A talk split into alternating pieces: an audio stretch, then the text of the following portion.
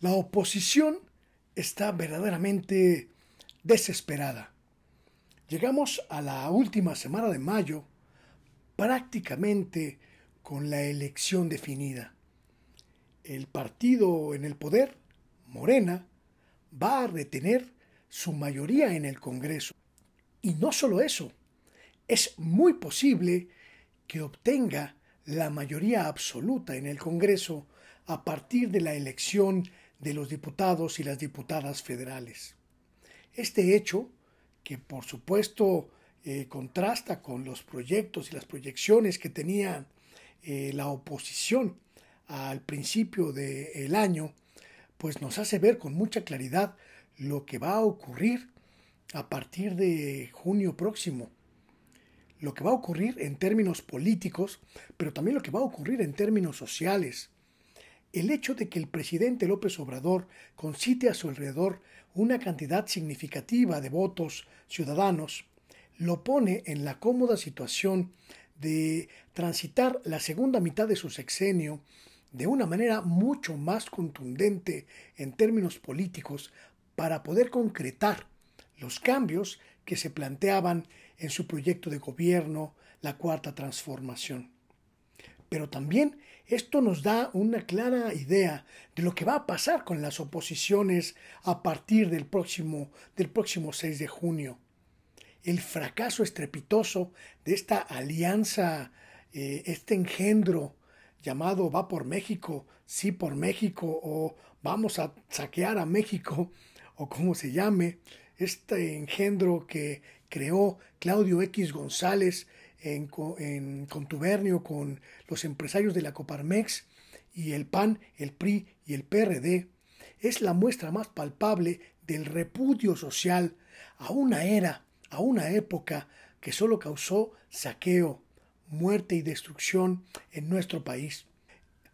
El pueblo, la ciudadanía, está dando la espalda al proyecto de eh, los oligarcas, al proyecto de las cúpulas, al proyecto de los mismos de siempre, que ha pretendido en esta, en esta elección, ha pretendido hacernos creer que es la opción frente al proceso de transformación que se vive en México. No hay manera de que ese proyecto que no tiene plan,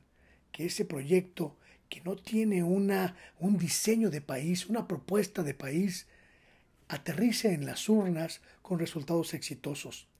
Lo estamos viendo, lo habíamos dicho ya hace algunas, algunos días, la desbandada, las eh, declinaciones por parte de los candidatos y candidatas de Va por México, Sí por México, eh, en favor de otros candidatos mejor posicionados.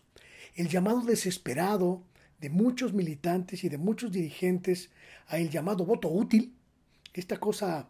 eh, eh, inasible y rara que ahora pretenden elegir para que Morena no mantenga su mayoría.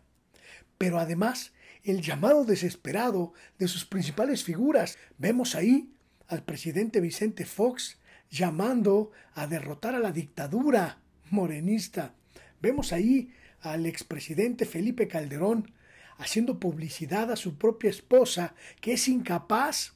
de concitar alrededor de su campaña más de 30 personas en un parque público. Vemos ahí a este hombre llamado Diego Fernández, un experto en marrullerías políticas y en hacer uso de sus redes de poder político para negocios privados, tratando de convencernos de que el gobierno del presidente López Obrador es un gobierno fallido. Están allí, en estos momentos, lanzando llamados de angustia a una ciudadanía que ya no les cree, a una ciudadanía que ya no los respeta, pero sobre todo a una ciudadanía que ya no los sigue.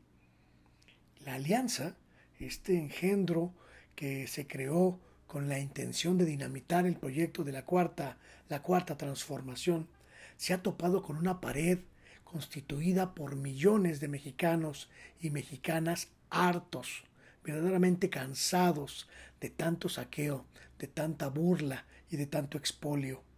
Sin duda, eh, los resultados de esta elección, de confirmarse las tendencias, serán eh, eh, resultado del esfuerzo de miles, de millones de hombres y mujeres que han resistido estos eh, prácticamente tres años, que han aguantado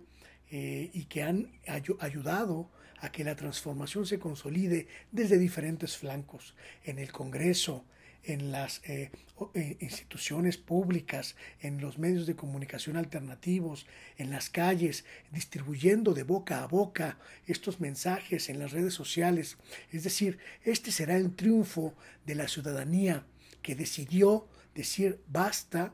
a más de 40 años de neoliberalismo, a más de 40 años de saqueo, a más de 40 años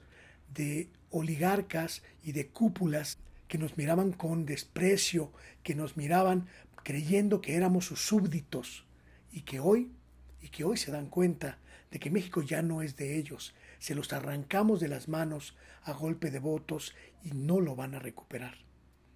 Ojalá, ojalá que esta que esta decisión de la ciudadanía nos permita también avanzar hacia la consolidación de grandes transformaciones que aún hacen falta en nuestro país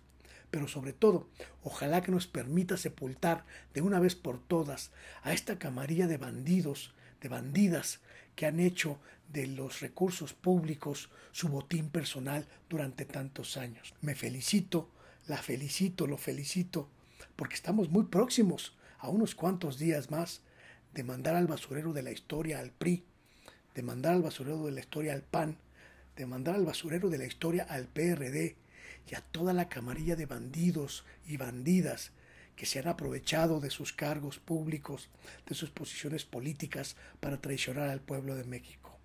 Vamos a salir a votar con mucho entusiasmo, vamos a salir a votar con mucha determinación, porque el cambio y la transformación son nuestros y los debemos defender. Yo soy Luis Guillermo Hernández y esto es El Oficio del Reportero.